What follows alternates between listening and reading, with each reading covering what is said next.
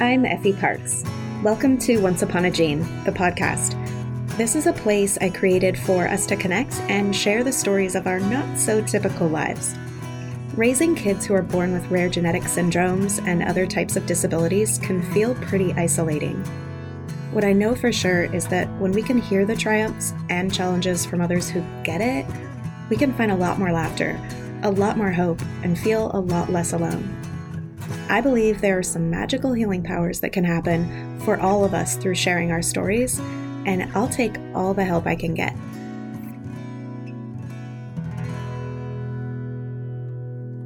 Hi, everybody. If you're new to the show, you should go back to the beginning and listen to my introduction with Cynthia. She was the first person I knew to call when I was told something was wrong with Ford. I admire her so much, and I would be lost without her humor and understanding. If you're new to the world of rare disease and disability, I invite you to connect with her on Facebook and spam her and tell her she has a new friend and to add it to her list. I have found that finding someone like Cynthia, someone who lives with a lot of really hard stuff, but who can also find the humor in it, is a really valuable resource for your mental health and general outlook. It's not easy being a parent, especially when your child has a complex medical need. We are so lucky if we can find one person we can text or call when we need someone to hold space for us. I'm constantly learning from her as she's further ahead in this unplanned detour along a dirt road with lots of potholes. It's impossible to not feel the light that radiates from her. I'm excited to share our conversation about her beautiful daughter and their experience with Pfeiffer's syndrome so far. I hope you enjoy our conversation. Here's my friend, Cynthia Caldy. Hello, Cynthia. Hi, Effie. How are you? I'm doing really well. I just ate some french fries, so I'm feeling pretty good. Always a good thing. How are you? I'm well. I'm, yeah. We had a, a holiday week. Yes. It's awesome. Okay, well, guess what today is? I think I know, but tell me anyways, for the sake We're... of our lovely viewers. We're going to talk about Miss M, Mallory, your little girl today. Okay. People are probably like, what? We always hear about Mallory and Ford, but we're getting to it, you guys. We're getting to it, okay?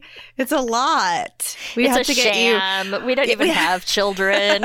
we had to we had to rope you in, and now we're gonna put some put some stuff on you, okay? Exactly. I like it. Let's do it. Yeah. Okay. Mallory's in fourth grade. Third grade. Third grade. Third Ugh. grade. She's what's what's yeah. her favorite class right now? Probably still music. Oh, she, good. I'm so glad her school has the arts still. Exactly. Yes. And her music teacher is lovely. I call her like the emo Disney princess. yeah, she's awesome. And she knows that. She loves it. She's like, that perfectly describes me. I'm like, it does. I hope to make a so, emo Disney princess. They really should. And Shelby could just, like, they could model it on her. like, I was in class once with Mallory. I was at school with her one day and we had music. And I don't even know how it came up in music, but she very clearly and completely age appropriately explained trans people. And I just was there going, I wish I would have recorded that because that's the perfect explanation. All the kids got it. Excellent. And we carried on with whatever had brought that up. Excellent. So, yeah, she's amazing. She sounds super cool. I'm glad she's Mallory's teacher. Me too. she's never allowed to leave. I say that to all of Ford's therapists right. and his nanny. I'm like, if you think that you are going to go somewhere else, Casey and I are going to tie you to our deck and you're going to be our prisoner. And exactly. I really, really mean that. Anytime we have an apartment open up, I'm like, hmm, should we just rent it and chain up our nurses?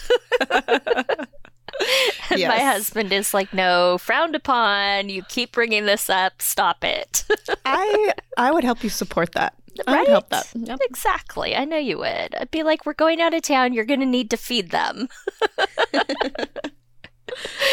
oh, crazy. Okay, okay, so yes, we have nurses. Mallory was born with a genetic disorder called Pfeiffer syndrome. Exactly. Let's go. Tell me about the beginning. Okay, so Pfeiffer syndrome is caused by a mutation in one of two genes. It's either the FGFR1 or FGFR2, if you're interested or that means anything to you at all. What it means to Mallory is that these genes control bone growth in utero. So they basically signal the bones when to grow, when to stop growing. And if they spontaneously mutate, as they did, they didn't do a very good job of that. So, what happens is when Mallory was born, all the sutures in her skull were fused except one. Usually, you have all these skull plates that are kind of floating around the baby's heads, and they don't fuse until much later. Uh, some of them not even until the teen years, which I found out recently. Anyways, so because of that, her brain didn't have quite the room to grow that it needed, so it started growing places it doesn't normally grow. It pinched her ear canals completely shut, so she wears hearing aids. It also grew behind her eyes and started pushing them out. So there were quite a few surgeries that she had very early in order to protect her eyes and get them kind of more back in her skull, so to speak. When she was born, I remember looking across the room and you know, the doctors had basically said, hey, your child isn't breathing very well. We need to intubate her. And they were just going to take her away. And I'm like, you can't take her. Like, I haven't even seen her. And as I remember it, this kind of wall of doctors just opened up, and I looked across the room, and her head was huge and the shape of a, you know, the Planters peanut guy. Uh, her head was that shape. One of her eyes in particular looked like it was just about ready to pop out at any second. And I just remember thinking, she's going to die. How how do I tell people that yes, I had a baby but she died? And yeah. So not the best birth experience. No. Understatement of the year. Which is why when people talk about their birth experiences, I usually find an excuse to leave. yes, I get it. I'm just like, yeah, don't want to talk about that. Anyways, but obviously, Miss Mallory did not die. She had much bigger plans. They transported her over to Children's to the NICU. They were already pretty sure of the diagnosis the same day she was born, but of course, had to do the genetic testing to verify it. Uh, she was born on a weekend, so we had kind of one day of relative mellowness, and then Monday hit, and it was just like a waterfall of doctors and specialists. And, anyways, it was crazy. How long was Mallory in the hospital after birth? I think we were there maybe two weeks. Okay. Uh, and during that time, she had a bunch of surgeries because basically what they need to do is go in and basically cut open the skull. It's called a strip craniectomy, and that's to give the brain room to grow and relieve the pressure. We're super fortunate that we were at Children's. They have an incredible craniofacial center there, and she had her first craniectomy when she was five days old. It completely protected her brain. They were surprised before they did it. They said her brain's not showing any damage. So we're going to do this and still damage free. So that's awesome. Um, and really funny. yeah. She's really funny. she is. I don't know what it is about Pfeiffer kids, but they all have amazing comedic timing. and like it's not just one of them, it's it's all of them. I have a theory about it. Okay. I think I think it's probably a learned behavior because as a parent of something like of of your kid having something like Pfeiffer syndrome that is extremely severe and terrifying in the beginning, you have to find the humor in things or you'll probably go crazy. So I think that you making light of whatever situation you possibly could have to push you through mm-hmm. rubbed off on your kid a little bit. I think so. Maybe. I don't know. Most of the kids are funnier than us parents. so I, I don't know what it is, but they are hilarious. For example, we've had this ongoing joke that the cats are raising Mallory, partly because she's always done things that are very cat like. And so when she does, we just kind of shrug her shoulders and say, well, she was raised by cats. and one day she was going to the bathroom and she was done. So she called, and her dad, Dimitri, and I go in there to help her. And she has taken all the toilet paper off the roll and shredded it, and it's in a pile under her feet. And Dimitri just looks at her and says, What happened here? And without missing a beat, she just looked right at us and said, Well, I was raised by cats. and we literally just fell to the floor laughing because uh. it was so perfect and so true. I believe it. so, yeah, she tried that excuse for some other stuff the next couple of days. It didn't go over as well. We're like, yeah, cats don't do that. Mm, fail. She's winning. She is. So you brought her home at two weeks. And then I'm sure you got evaluations through early intervention and everything. Mm-hmm.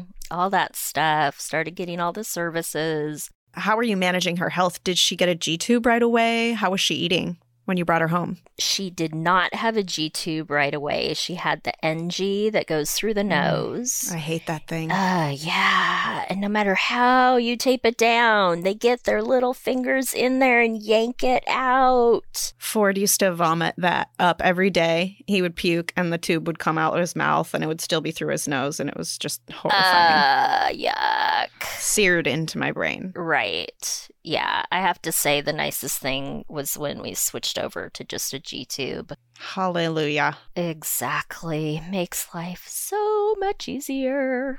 She was able to eat then at first. Yeah, through the tube. Through the, through the nose through, tube. Yeah, okay. through the nose tube. They were they were right on that. There was no lapse in that, which is good. No. No, we are very very very fortunate.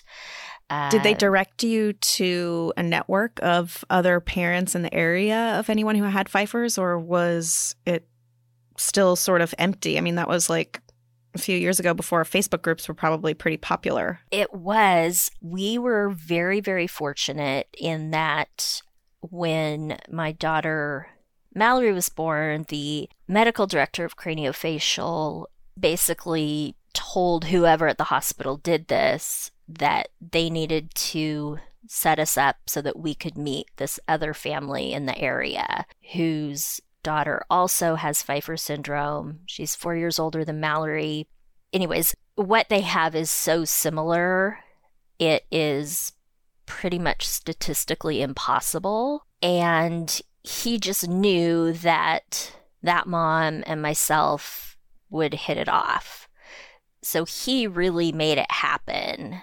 That's amazing. Yeah. That's really going the extra mile. It really was. And the funny thing is, I told they're now, that family is now definitely some of our closest friends. And I told them after we had become friends with them about we were going to meet them and we were meeting them actually at the hospital. They were coming to meet us at the Starbucks, one of the Starbucks. It is Seattle. We have numerous Starbucks in our hospital. it's required by law, I'm pretty sure. Anyways, they were coming to meet us. And I just looked at Dimitri and I said, I don't care whether we like these people or not. You are bringing your A game. They are going to be our new best friends.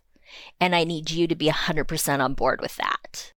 Sure. And he just kind of looked at me and was like, uh, okay. Like, what do you say to that when your wife is giving you the crazy eyes and laying down the law like this? So, when we told them about that, they started laughing because apparently they had had the exact same conversation in the car on the way.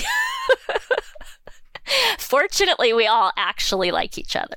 I'm pretty sure that would have just, yeah, been a given. Right. But especially was... when you're drowning mm-hmm. and you're trying to come up for air and try to find anyone who can get you. Exactly. You know? Exactly. Well, and like one day the dad and I were talking and there's this one vertebra in your spine that is supposed to fuse and on their daughter it didn't. And he's telling me this and I just burst out laughing. And he looked at me, he goes, This is why we're friends, because you are the only people who get how ironically funny this is. Like in our kids, all sorts of stuff fuses that shouldn't. And this one little super important thing that should didn't. That's just crazy. but nobody else gets it no. to such a level that, and I think another part of it is we can laugh about things with each other because we're not afraid to. Yeah. And when you talk to people who aren't going through the same thing, either they I, they very well probably don't find it funny, but they also just might not feel like it's okay to laugh about it. Sure.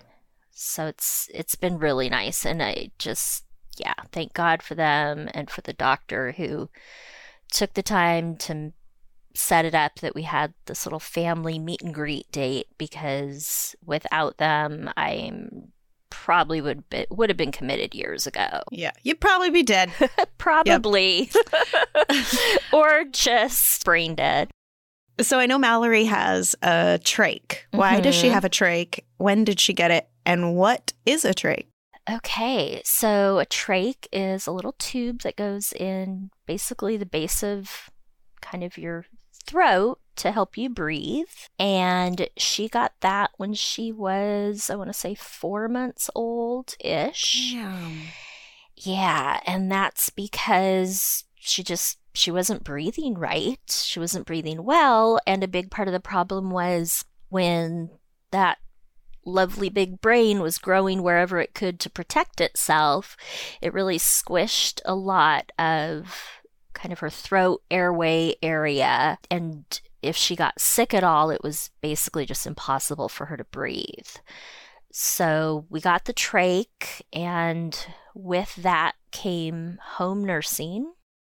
Is she always going to have her trach? Is anything ever going to clear up that you can remove it? Or is that once one has a trach, is it permanent?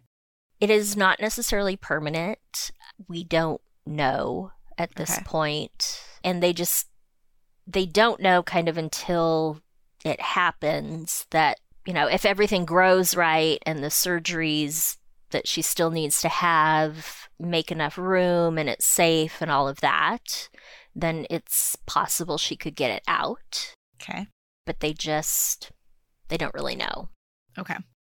So yeah my husband brings that up every now and then and i'm just like you know it happens when it happens. I can't it's just something I can't think about all the time. You can't time. work on everything all the time. Even no. though you feel pressured to, like, to be in this therapy and this therapy and this therapy and get him to eat and get him to move and get him to walk. It's just, it's overload for right. us as parents. And you just, I, you learn eventually that you just got to pick your battles because you can't save the world. Exactly, exactly. And I have so little control over this too. Sure. Like sure. it's not like you can go to breathing therapy or something like that that's going to make it get better. Mm-hmm. I mean mm-hmm. that just doesn't even exist. So she has all of these accessories by the time she's 4 months old. She's got a trach, she's got a G-tube, she has hearing aids. She's got a lot of jewelry. My right. Goodness. She does have a lot of jewelry. She has a shunt. Uh, What's the shunt? In your skull, there is what is it? CFS, cere- cerebral CSF, cerebral spinal fluid. Anyways, your body just naturally, your brain kind of absorbs it. It is just part of you that is regulated automatically. People, especially people who've had really traumatic head injuries and car accidents and stuff, almost always need a shunt because their body is not absorbing or draining or whatever it does with this fluid enough. So there's it starts to build up in their skull and puts pressure on their brain. So yeah that's just kind of there. It hasn't knock on wood been an issue. So you know it's just there. The other thing that happens with these fusions is a lot of times the kids have fusions in fingers and toes. And with her specific type of Pfeiffer's they almost well I would say most of them, I don't know what percentage, have fused elbows. And our little girl also got fused knees. So of course walking, she did. yes, because she's an overachiever. She really is. she really goes the extra mile. exactly. Yay, us. So you're in early intervention. Thank God for early intervention. Mhm. And you've met this new family. Right. So, what did the doctors tell you? Like, what was the beginning of this journey like?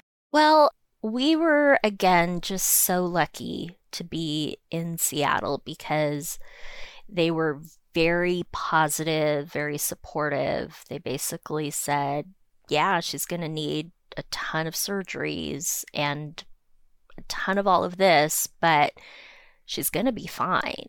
Her brain is fine. She will learn how to overcome things in ways that we won't even think of. And she should have a normal life expectancy. She should, I mean, she is in general education at school. She does go with a nurse, and she has an aide that helps modify assignments so that she can do them on an iPad. Because of those fused fingers and such, it's hard for her to to write Mm-hmm. so to speak. So they were really supportive, other than Michael Cunningham, who set us up with the other family, and her amazing plastic surgeon, Richard Hopper, who were both just unbelievably supportive, and all the fellows who are now doctors there and all that. Besides them, there were three specific, well, four specific people who just, I, I don't even know how to explain what they did for me and Mallory and Dimitri and just us as a family. There was a nurse who was in the delivery room when Mallory was born, and she traded with somebody so that she could stay with me Oh and be my nurse. Yeah. So her name was Rose, and that was just so kind because, you know, my baby was two miles away, and I'm there in the labor and delivery recovery area. I can hear other babies crying, and yeah, and I don't have my baby. Yeah, and learning how to pump your breast milk and all that really exciting stuff. She just she just was there and comforting and supportive and yeah, I love Rose. I do too. I'm crying a little bit. I'm not crying, you're crying. I'm not crying, you're crying. Anyways, so no, that means so much. Even when you're in the hospital and it's not as serious and intense, and a nurse like even stays extra on her shift to finish whatever they're doing, it right. it really matters because you've been so vulnerable with this particular person. That's just so Yeah. awesome. I She was her. amazing. Yeah. And then when we got over to Children's to see Mallory, she was probably, I don't know, maybe two days old. Maybe it was sooner, but I just remember asking the NICU nurse, I was like, can I hold her? And the nurse's name was PJ, and she just looked at me with this like horrified yet loving expression at the same time and was like, You haven't held your baby yet? Like, and then it just, she made it happen. Like, bam, here you go. and I just was like, Well, no. And she's like, That's ho-" like, no, yeah. Anyways, yeah. So she was amazing. And then when we were getting ready to go home the first time, Eric Johnson, I think it was, was the senior fellow, whatever, in the NICU. And he basically was like, So, you know, how do you feel? Blah, blah, blah. And I just looked at him. I said, I, I started crying. I said, I, I don't know what to do. And he was just super calm about it and said, Well, basically, everything that you learned in your new parent classes is the same. The big thing is you have way more support here than most people go home with. and your kid's head is pretty indestructible, so you don't have to be as careful as most parents. and he just really like boiled it down. And he was like, "Hey, if you're not comfortable going home yet, you can stay here, but we feel confident." That's great. Okay. So you yeah. didn't go home with like a the biggest doom cloud hanging over you. I mean, obviously well, you did and I know how you felt, but I mean from yeah. the doctor's perspective, right. They had a lot more hope than you did at the moment, which is good. They did. They did. And then there was one more person. We ended up back at the hospital because she got a little bit sick and I felt like total failure. Like, you know, I can't even take care of my kid and keep her healthy for I think we are back in like two days, right? Oh, uh, yeah. And I just was like, uh, I'm not, I can't do this. Obviously, we have been recalled to the hospital. But she got better, and Ashley W. was the nurse who came in we're you know is getting things ready to go home and she came in and she just sat down and she looked at me and she's like i need to tell you something and i looked at her i'm like what and she said i have worked with easily thousands of kids she goes your daughter is all there she's going to be fine she goes, I don't know what the doctors are telling you exactly, but she is. And I'm crying again. She just really gave me the hope I needed and just that little bit of support from somebody who, like she said, taking care of thousands of kids. Yeah. So, yeah. So we went home again and yeah, trial by fire, man. You know how it goes, right? uh, Cynthia, I uh-huh. just, I just really, really, I love you, and I really I respect you, you for how brave you are and for the attitude that you have kept as Mallory's mom. Thank you. Because this is for real. this is yes. And you you made a choice early on, and thank you probably to a lot of uh, inspirational people and the belief they had in Mallory. But you ultimately are the one who made the choice to take on the parenting the way you have, and I think mm-hmm. you're awesome. Yeah. Well, you know, love my kid. She's worth it. okay, so I just kind of want to touch on one more area now that Mallory's out in school and you guys are busy and you're always in the streets of Seattle, how can people better support you in approaching and asking questions when they meet Mallory? And what can they tell their kids when they see Mallory and they maybe don't know how to interact or when they say things that aren't nice? How can parents talk to their kids about talking to Mallory? That's a whole loaded question. That is an entire other podcast. But the nutshell version is she's just another kid. Yes, she looks different. Yes, she has a trach, so she talks differently. Yes, she's in a wheelchair. But at the end of the day, she likes princesses just like most kids her age. She likes watching funny YouTube videos of babies laughing or crying or whatever it is this week. She likes watching funny cat videos. You know, she likes playing games. She likes reading, all the same stuff.